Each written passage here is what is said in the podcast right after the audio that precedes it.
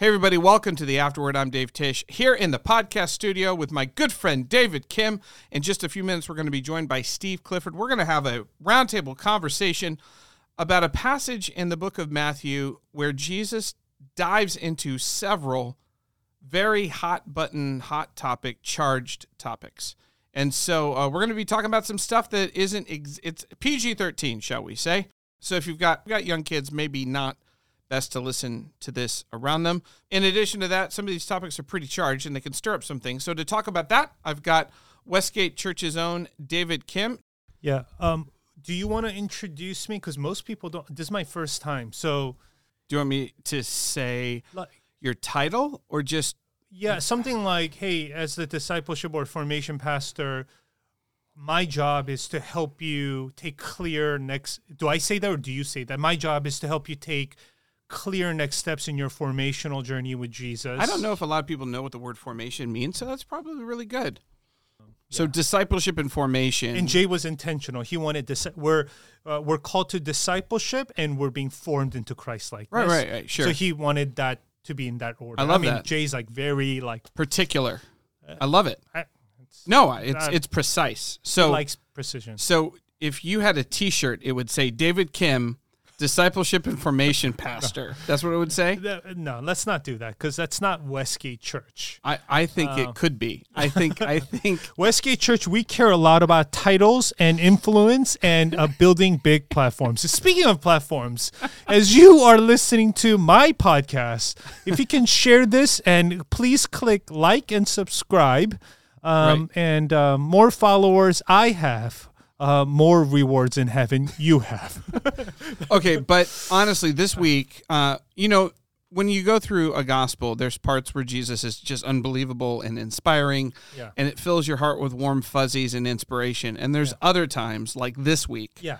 where it's just difficult. I mean, Yeah. Jesus in this text, he doesn't just trample around landmines, he steps directly on like six. Yeah. So, in this teaching, we're going to talk about anger. We're going to talk about lust and addiction, pornography addiction. We're going to talk about um, marital problems. We're going to talk about truth telling, gossip, lying, that kind of stuff. We're also going to talk about vengeance and contempt for your enemies. There, it's it's it's likely knowing that the surveys that have been returned to us already by people, Yeah. um, and we've done some in-house Survey, question- yeah, surveys and yeah. questionnaires. We know that people are struggling with this. So as these issues are being hit, it's possible somebody could feel like a deep sense of being overwhelmed. How do I get help with this? That's How- the feeling. right, I so- feel overwhelmed. Over. So how, how what should people do? Just I, we're, this podcast is amazing. We're gonna have tons of conversation. It's like 35 minutes of just awesome conversation about these topics. But what are some next steps for people? Just before we even go into it, David. I would say um, when you feel overwhelmed, we need a guide. We all do, honestly. And we need uh, helpful resources, experts, uh, people who've been there a little bit, and people who are a little bit further down the road to point us and save us some time and energy as we navigate all the complexities. So please go to westgatechurch.org slash care. Yeah. and you can find the help you need. Uh, Yeah. We have coaches, spiritual directors, one on one with pastors, Counseling support groups, center. counseling centers, all All sorts of yeah. resources. Whatever the next appropriate step will be, that's the place to begin investigating. And again, this is really critical. There's no shame in any of this. In fact, it actually shows tremendous courage and integrity to say, "Hey, listen, I need some help." It's all private. It's, it's Oh, yeah. it's all private. It's all um, it's all done that way. But if you if if something is happening in your life, we want you to to get better. We want Yeah. you to walk toward Christ likeness, and um, so westgatechurch.org/slash-care. yeah. Thanks, David.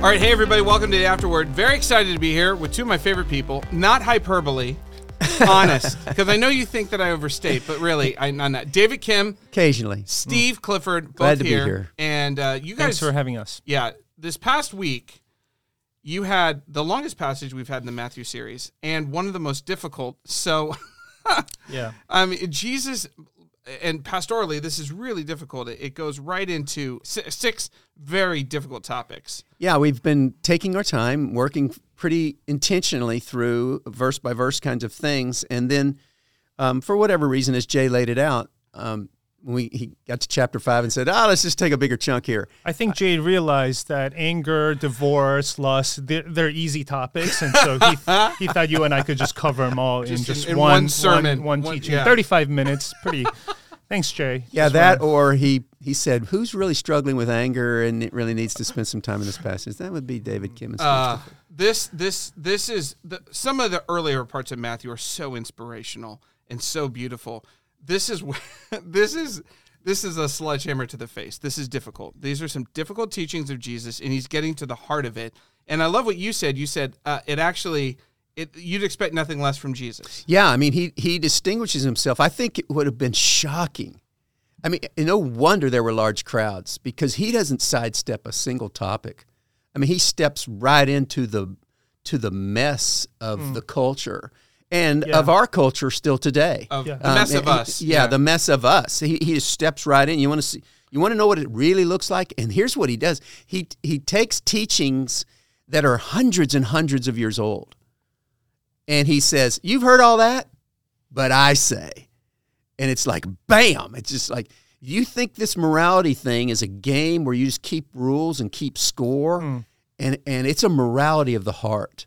And I'm telling you, it's not external at all. It's what's going on inside, and it, it's it's quite shocking, really. yeah. And I love how practical Jesus' invitation is to Yeah. these six topics. We can, I mean, apply them. I mean, it's really hard, but we can apply them um, in our day to day lives. And I love that. I, for me, what I what I really love about this is that I love how he starts the first practical thing after this big spiel about being salt and light in this world is anger and how how uh, destructive anger is to our own souls. I remember, like, even if you get angry, your body changes and it shapes your body, your mm-hmm. brain, and your blood flow, but it affects your marriages, your family, your parenting. But I would say, even your church community and even nations against nations, like wars start because of anger towards one another and how destructive that is. And how, as Jesus is laying out a vision for a new humanity, he's saying, let me talk about anger first and say how we're called to be something more than that. You've heard it said, "Don't kill, don't murder," but I'm saying even anger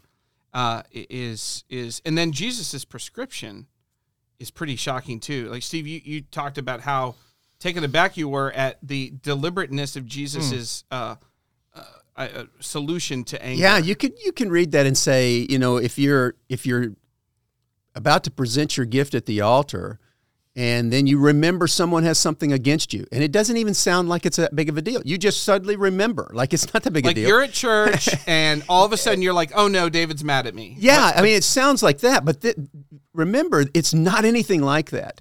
I mean, probably what has been ha- what has happened is you've you've planned for a long time and saved the money to be able to go to the temple and present your hmm. sacrifices. 'Cause And it's commanded by Scripture. So you have Yeah. left your home, you have left your businesses, you have left the safety of wherever that is, gone out on roads that were racked with bandits and all those kinds of things that would travel was not easy and it was not safe. So you ha- you've planned all of that, you've saved your money, you go into Jerusalem, you play, pay exuberant amount of monies um, to with the taxes and the exchange rates and everything to get an animal that's appropriate for sacrifice, and you're just about to hand the animal over to the priest, and the priest says, I mean, and then your in your conscience reminds you, hey, so and so, you know, you guys got an argument going on. You're supposed to turn around, undo all of that expense, you know, and go back and make it right before. And it's it's just it's very serious that the it affects the worship that we present with a good motive. I mean, we're we could be trying to present a good motive, but the blockage between us as humans creates somehow to, some types of interference between us and God. And so he God takes that so seriously that he wants us to turn around. Yeah. Yeah, and when I was reading this, I remember going, "Well, I don't murder, so I'm just gonna." I said check, and then and then I I thought about, hey, but if you're angry, and I also thought, well, I'm not really an angry person. I don't have these like out, like road rages. I'm not flipping the table. I'm not cursing at others. And so I thought, okay, I'm good with this command. And let me get to the second one. And then I realized, oh, but my anger is internal. And the way I express my anger is that I actually have negative thoughts about a certain person and I give them a kind of a cold shoulder or I ignore them and Kind it's of passive aggressive. passive aggressive way and but at the end of the day the root is anger and so even if you're like me listening to this and saying hey like i don't have those kind of crazy outbursts but if you have those kind of internal like passive aggressive anger that's also something that jesus is inviting us to reconsider Yeah, anger would express itself. The easy to recognize anger is the hot anger. You know, it's very verbal, it's Yeah. very emotional, it's sometimes very physical, and it's very easy. But there's a cold anger that's just as destructive. and scary. And um, you know, maybe harder to recognize, but but just as applicable in this in this Yeah. passage. He doesn't say, "Remember that you yelled at someone," or "Remember remember that a that a brother or sister has something against you." I mean, that's the it's like so slight. I mean, uh, right now somebody probably has something against me. I can't remember it, but or I'd have to stop this podcast and leave right away. Uh, or, uh, so anyway, it, but Jesus is saying, do the introspective work. Is there any relationship that's off? And, Yeah. and then stop Yeah. stop and turn. Um, well, just to dig in because you've talked about this and you've shared. Anger has been a constant companion with you for a large part of your life. That's that's something I, I don't traffic in anger. I'm more like David. uh, uh, That I do traffic in anger, but it's not my primary emotion to things. Right. But that has been a thing that you have.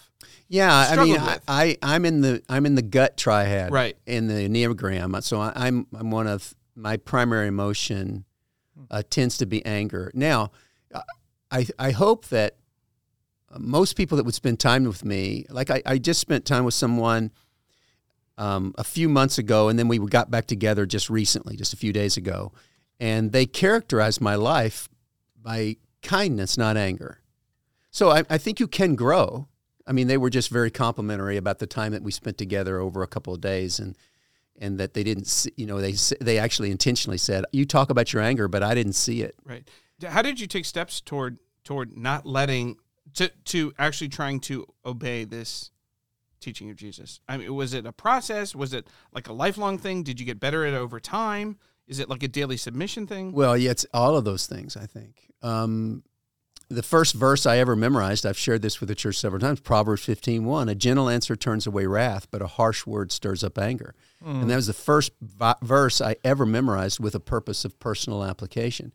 And so I've I've made sure that I've tried to allow the scriptures to kind of um, permeate self uh, uh, introspection of my day and a commitment of my appointments before my day starts is a regular part of the disciplines that I have. And the Spirit is very gracious and very kind and very faithful to bring to my mind uh, times that I've misspoke, times that I was flippant, um, times that I was short with people. My anger shows up in just gobs of different ways. So um, I try to just be faithful. I, I'm only responsible for what I know. So I, I'm not responsible for the times when I've been angry, I didn't even know it, or there's somebody's angry at me. But whenever I do become aware of it, I try to reconcile. And most of the time, that means repentance on my part and a confession of the wrong I've done, and then trying to bring about restoration. If our culture is saturated with anger, it's also saturated with the next thing that Jesus talks about, which is uh, not adultery, but lust. He Yeah. says, You've heard it said, don't commit adultery. Again, one of the Ten Commandments. I tell you, anyone who looks at a woman lustfully has already committed adultery with her in his heart. And then he goes on in one of the most shocking hyperbolic statements. Uh, if your right eye causes you to sin, gouge it out, throw it away. It's better for you to th- lose one part of your body than for your whole body to be thrown into hell. And if your right hand causes you to sin, cut it off and throw it away. It's better for you to lose one part of your body than for your whole body to go to hell. I remember as a young man, I, I just I could not believe how am I supposed to to live up to this, Jesus? This Yeah, is impossible. And here's here's something really important at first: is how do we know this is a hyperbole? Uh, His, it's easy. Here's it's easy. The early church was not known as one one armed people or one eyed people. In- there's no history of the church at any period where they practiced this. There have been individuals who are whack that have that have have self harmed themselves themselves for some things, but never has this been a part of any Right. kind of. So we know it's hyperbole. He's he's but he's making a point, a shocking point, to try to get our attention Right. that there's something that there's something more important than the outward, and that's the inward look with intention to lust. And I think that's important here. It's not just it's this is not the look of temptation. It's not like you see somebody really attractive and you're like, man, they're really attractive. It's it's more of an intentional. You're saying it's more of an intentional. I want to consume, turn that person into something to be like. Yeah, I think it's it's looking with the intention to lust. You have really already lusted in your mind, and now you're going to feast your eyes on what you're lusting for. So it, it's not the casual look that says, "Wow, she's very pretty." In fact, I don't even think there's anything wrong with that. It's just when you when you start to undress that woman, uh, in my case, um, then you need to take your eyes away that t- and say no to that temptation. You still can have temptation without sin. It happens very quickly, so you got to. It's difficult to know. But this, I think, is an even more serious look. This is I want some. I want something, and I'm looking for to use someone to satisfy this lust that I have. I'm looking with the intention of lusting. Yeah, and I I love this hyperbole because I don't often in my journey I don't think I take sin seriously if I'm being honest mm-hmm. and the the invitation of this lust and saying Jesus is saying he's using this hyperbole to say hey like remember sin is absolutely destructive to mm-hmm. you and your own soul and to everyone who loves you and cares about you and so to take extreme measures uh, uh, to fight sin. And for all of us listening, as you know, like lust in our culture today, pornography, and how Yeah. oftentimes it's so hidden.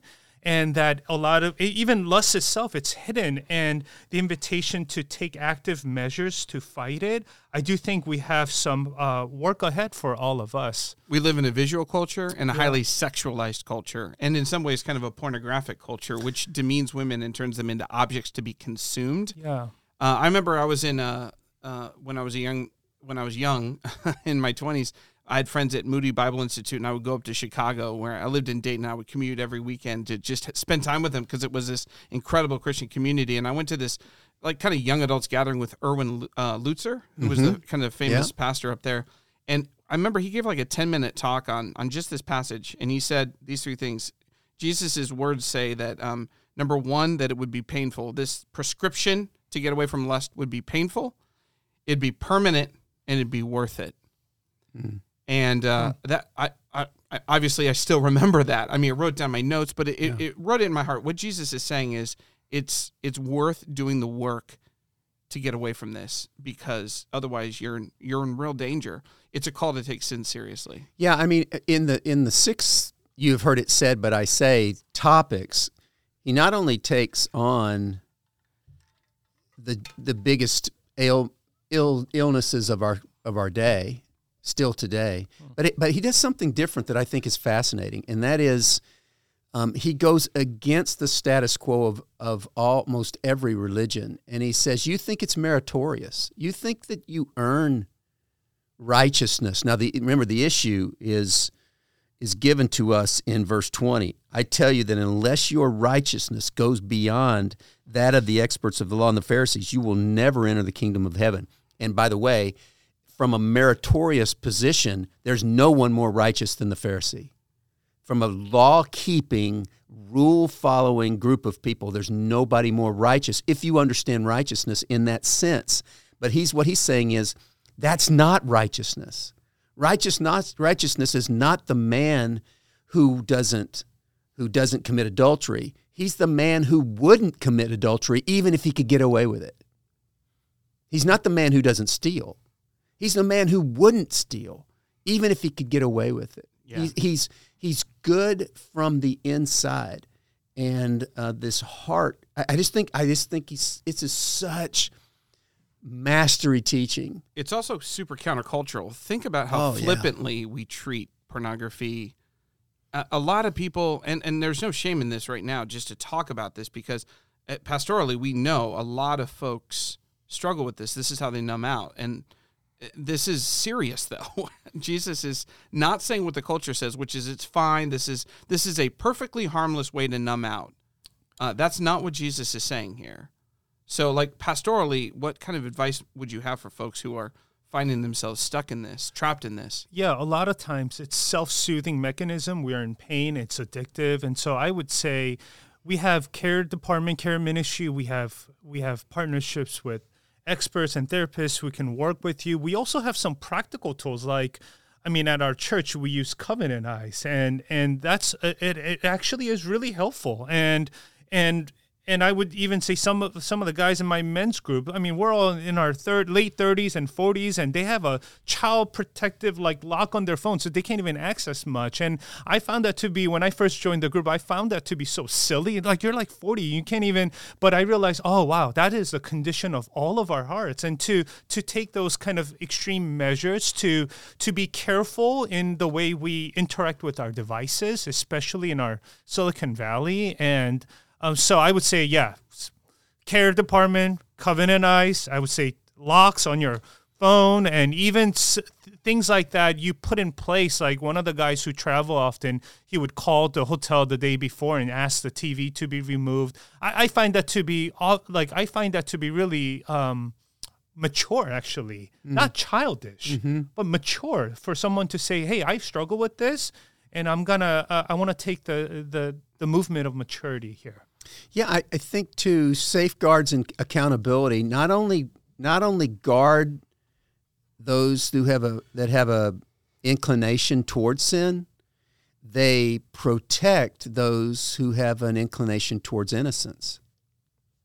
Um, that's why we all need it. Hmm. You say, "Well, I don't have a porn problem, so I don't need a guard." Yes, you do. Hmm. You do. You you need it not only because you guard against the the act of what's wrong, but you also it protects your innocence and it gives you credibility and accountability with other people. I I, I just think people that won't submit themselves to that mm. kind of mm-hmm. accountability, there's usually deeper issues going on somewhere that they just don't want Oof. to set to. That's good. Uh, moving on is a really touchy one. It's on the topic of divorce. Jesus says it's been said anyone who divorces his wife must give her a certificate of divorce.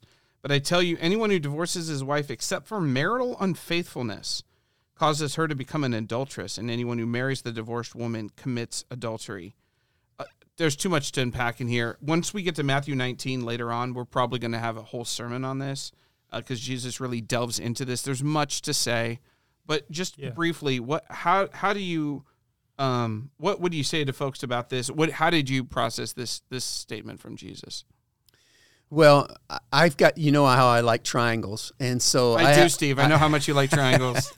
we miss them time to time, and so I have a triangle of divorce, um, which what? is interesting. Yes, I do, and, and, and I use it. So I'm, it's unfortunate that I can't draw it, but if you can imagine a triangle, and you, in the middle of that triangle you write Malachi chapter three, which says God hates divorce. So the context for all divorce is that God hates it. He doesn't want it. He doesn't want it. It's not the design. Right. It's not why he created marriage. It's not. It's not the intention. Um, it's it's a ripping apart of souls. Well, in the beginning, Jesus says, um, in, in Matthew 19, he refers back to Genesis that the man and the woman should become one flesh. Yeah, and that's why the, that one flesh is a mystery, and somehow I believe it to be a joining not just of us physically in the act of sex, I think it's a joining of our souls together. And so divorce is a ripping apart of something that God has brought together.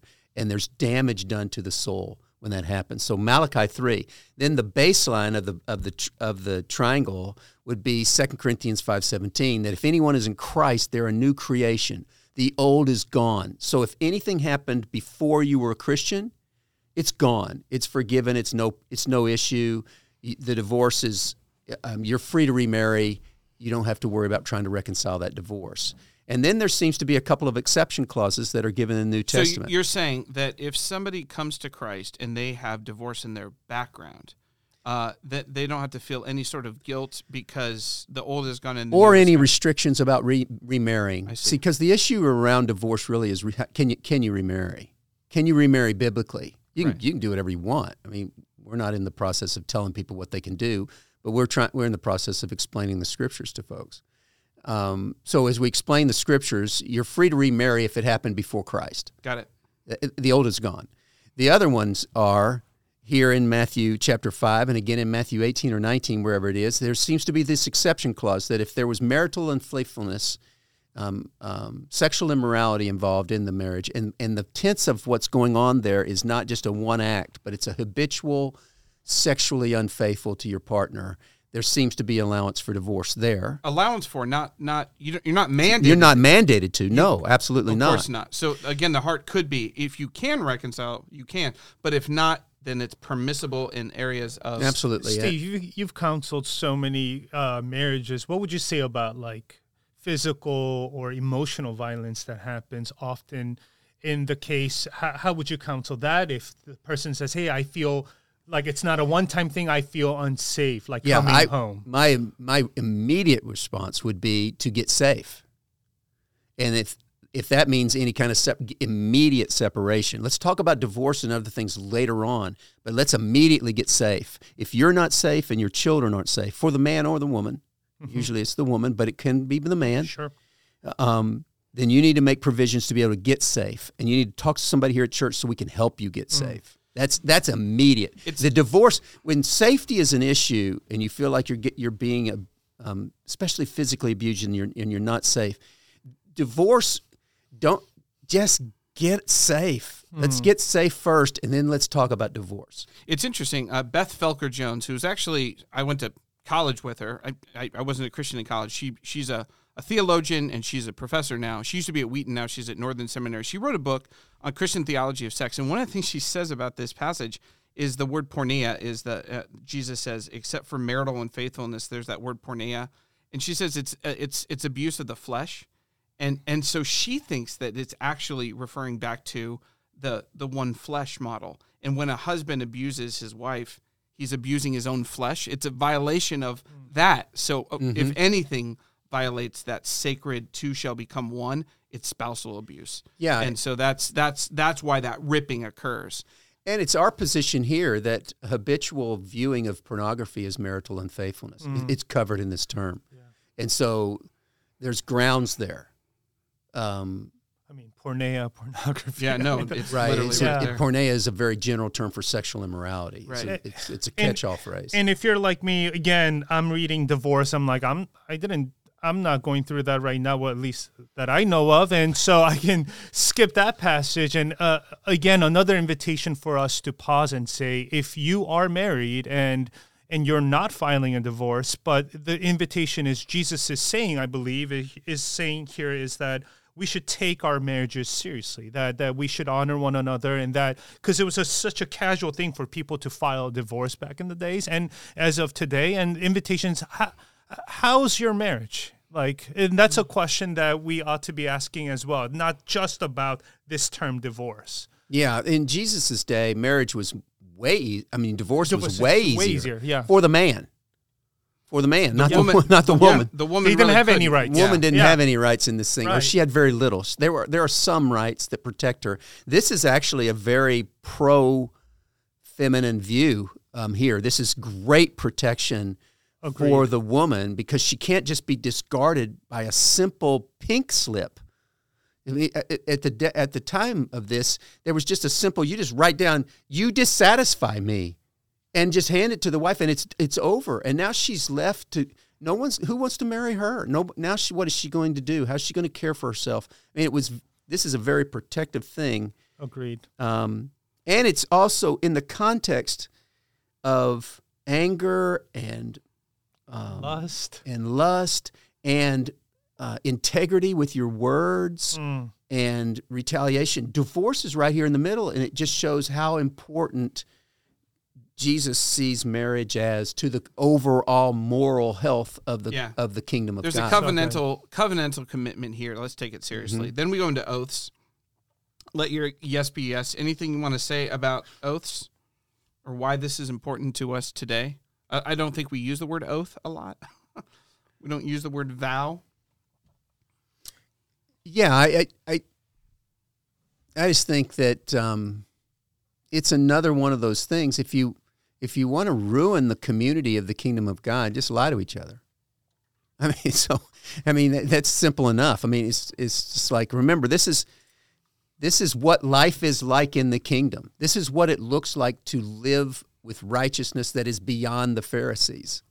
And Jesus is describing this for us. And so there's go- it's going to be a community where when there's truth, there's also trust. Yes. There's there's community of fellowship and honesty with one another to be yourselves. There's security.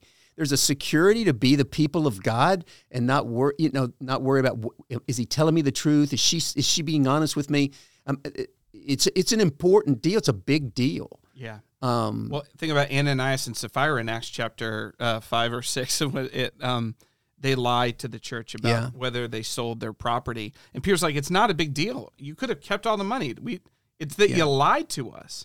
it seems to be that this thing it, it's speaking to impress because he it, it's not it, because there seems to be these vows that are made like on heaven and earth and God's you know and, and all these things you're it's almost like you're trying to to impress your opinion or your your position um, Yeah, I, I'm a people pleaser, so I relate to this, and I like to always add another zero to whatever I'm saying and in my teaching, and so that's the temptation. And and what I what I've noticed often in my earlier days of my pastoral journey is that someone someone would share something, and I would try to be a little bit more righteous than I am, and I would say, "Oh, I will be praying for you." And I would say that flippantly again, like I and I don't even like I forget about the person and I just go back. And mm. and so even those things I catch myself and say if I'm gonna I'm just gonna say hey can I pray for you now so that I could kind of seize the moment? Because if not I I like to say these big or big promises and I don't really follow up with them at all. And they don't know that but they at least it appears to be pretty godly and awesome. And so and I, and what I love about this is that I think we live in a culture today where oaths are primarily uh, done through written form. Like we sign something, and that's how uh, in our culture today. But back in the days, it was it was done orally. I mean, you let your yes be yes, no be no, and that's how contracts were binding. And in our days, it's more of a written form. But Jesus is inviting us to say our words cannot be cheap, and that that uh, the what what I commit to now and what I say to even with with my words actually matter. And and and and and yeah, it's a it's a it's an invitation for me to pause. Yeah I think how how how few times if if you ask me something that I needed to kind of defend how how many times do I really just say to you yes. I mean did you do this? Yes. Or no I didn't. And I wouldn't say that I would almost always say no and I can prove it right? I would always just in it and it what a, what a beautiful community it would be if if our yeses were really yeses and nos were nos they say uh, be careful when you are um, really happy because you end up making a lot of promises to your wife and to your kids, and so just yeah, if you're in a good season, just just be careful. uh, The last two I think are the most difficult. Uh, eye for an eye, which is about vengeance, and then love for enemies, uh, which is about the refusal to give into uh, contempt. Tim Keller talked about it this way, uh, and I think we were at the same conference, all of us. He talked about uh, five core ways that the uh, early Christian church challenged the early Roman culture, right and how two of them seem uh, politically on one spectrum, two of them seem politically on the other spectrum, and one of them doesn't sound like anybody at all. The the there's a, a deep care for uh, sexual ethic. Uh, there was a deep concern for new uh, the infanticide and the, the unborn and babies. There was a deep concern for the poor. There's a deep concern for a multi-ethnic kind of uh, congregation, and then the, and and so you know, two of those kind of map politically on one side, two of them map politically on the other. But he said one sounds like nobody, and that's non-retaliation. The early Christians did not retaliate with violence, and this is where we get here. This is non-violent This is Martin Luther King, Gandhi. Um, great reformers have stared at this and said that violence only accomplishes violence. The way to overcome that is to by uh, aggressively standing in nonviolent resistance to to evil, to to abuse. Um, this is what made brothers and sisters in the South stand up to water hoses and police dogs and beatings and the Edmund Pettus Bridge. You know what I mean? This is this is very important. Very important. The three, I would say, the three most significant civil rights movements of the last 200 years were led by this principle. You've got apartheid in South Africa, you've got the uh, civil rights movements of the African American community here in the United States, and then you've got the the um, civil rights movement led by Gandhi in India for independence there, and um, all three of those showed just how powerful this this teaching is. Uh, it's it's quite amazing if you think about it. Um, there have certainly been wars where people have gained rights or gained possessions or gained property, um, but nothing gained like those three movements. Right. Steve, do you have a triangle for this one as well? How do we navigate these difficult, like, how do we navigate enemies? Like, uh, what what are your thoughts on this? Well, I I talked about it in my sermon. I this is the one I spent time with the most time with is is that it's you have to you have to cultivate a heart of forgiveness, Hmm. and um, and it's just difficult to do, and it's you and it's just a laying aside of the rights. It's a laying aside of debt and and things that you feel like are rightfully yours. Here's the thing: is that forgiveness always means you're moving from a point where you think you're right almost always. If you think you're wrong, you would have admitted it, and you wouldn't be standing on wrong. But you, th- both people think they're right, and so somebody has to come off of the right hill and lower themselves and say, "My relationship with you is more important than whether I'm right here," and that's super difficult. So you've got to, but the process of forgiveness is, I, I- we just have to become experts at, at at at practicing it because to whom much is forgiven the, the, it says the scriptures say that those who have been forgiven much love much. And and since love is supposed to be the earmark of who we are and we know we're broken we know we're fallen we know we're going to mess up all the time i'm going to hurt you. If our relationships continue i'm going to hurt both of you. I'm going to i'm going to i'm going to there's you're going to go home to your wife and say that bald idiot did this and and you're going to probably be right. You'll be right. But um, our community is more important than you being right. And we don't believe that. We one of the one of the highest treasures that we hold as as Americans is is we're right. You know we, Yeah, I don't see a whole lot of love for enemies being cultivated by anyone right now. I see a lot of your um, evil, straight evil, and deserve uh, ultimate derision. And it would be better if you were just gone from both sides. Uh, absolutely and that's really uh, un- this is countercultural. In fact, I see people using the Bible to justify hatred of enemies. I know, Have you seen this? Yeah. it's one of the most frustrating things I see is that I'll see a group of people who are holding up a bunch of signs saying that God hates something, and then they have a verse scribbled on it that is completely out of context that that they don't even live by, but they've decided to spew this hatred. Um, it- It's just. It, I can remember one time we we hosted an event at Sharks uh, the Sharks Arena where they play the games. We had a big citywide event. This is years ago and um, it's a Christian event and it's an evangelistic event where we're, inviting people in the city who may not know Christ yet to come and hear a message from a guy who's very effective at presenting the gospel, you know, and, and this big deal. And we ran it for, I think we did it two nights in a row or three nights in a row. So you rented the Shark Tank? Yeah. Oh, it, It- wasn't a Sharks game. No, it was it a was, put on by the community I of see, churches in our in, in in San Jose, in Santa Clara County, and when we the first night that I went to event, there was this guy standing outside who was holding up signs telling how telling everybody going in that you're going to hell, and that the dude you're about to listen to is a like Satan incarnate or Sure. something, just some ridiculous um, spewing of hatred. And I remember just walking up to him and saying, and saying, bro, it- have, you've read the Gospels, uh, right? You've read the Gospels. And he said, of course I've read the Gospels. I said, you don't look anything like the Jesus you read. You don't look anything like it. You're spewing hatred in so many, and then claiming to be justified be, by taking some of his words out of context. This is this is the worst representation of Jesus you can imagine. Hmm. I, I, I would I beg you to reconsider. and he didn't. Right? You know what he expected him to. Right. But I felt like I should still say something to him. But I mean, you, you see this all the time. My son said this pithy thing the other day. He said, "You know, if you get hated because of Jesus, that's one thing. But if people hate Jesus because of you, well, that's a bigger problem."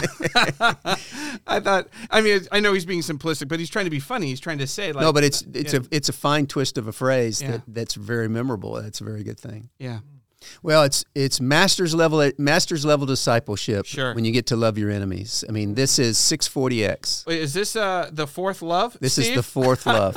Dana, are you Are listening? you listening? love God, love your neighbors, love one another. She's gonna And stab the- you. and the process, if you there's not a destination, it's 640 discipleship with Christ is not a destination; it's a process.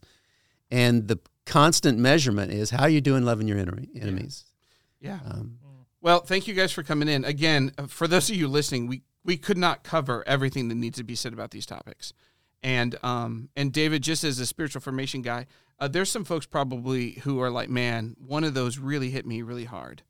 Um, I, I think I need to do some work on this. I think I need to take Jesus at His word. I think I need to be. What are what's your recommendation for next steps for some some folks? Because uh, maybe it's marital problems, maybe it's anger, Yeah. maybe it's maybe it's lust and being trapped in a pornography addiction. It could be truth telling, like oh man, it, or it could be just contempt for someone having a difficult time um, in in some environment. So, Yeah. what's your advice there? So maybe oh, so we're a few days before the message, and so I'm working with the care team as we speak to westgatechurch.org/care, and maybe Steve, if you can make a shout out at uh, Toga campus. Yeah. Um, we're gonna we already have some curated kind of uh, practical invitations, and so we're finalizing that today, and um, we would love for you to check out the site again, westgatechurch.org slash care We always have that site, but for this particular message, we have some practical invitations that you can take, and we would love for you to explore that if one of them hits. yeah, absolutely. awesome. Um, thanks again for traveling with us. The hard words of Jesus, but he's he's giving us these hard words for life Yeah. and for us and for Yeah. our benefit and for His glory. So, uh, super grateful for this. And again, talk this out with your folks, with your traveling with your spouse, your friends. These are these are worth d- diving into. Yeah. Uh, hard work. Thank you guys both, and uh, we'll see you next week.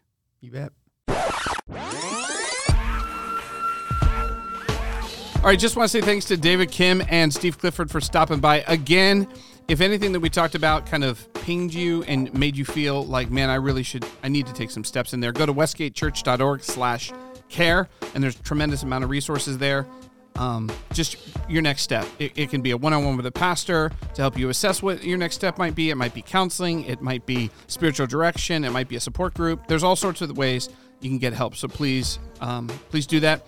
And thanks for traveling with us. And we'll join you next week where our topics will be far less difficult, I think. Okay, we'll see you next week.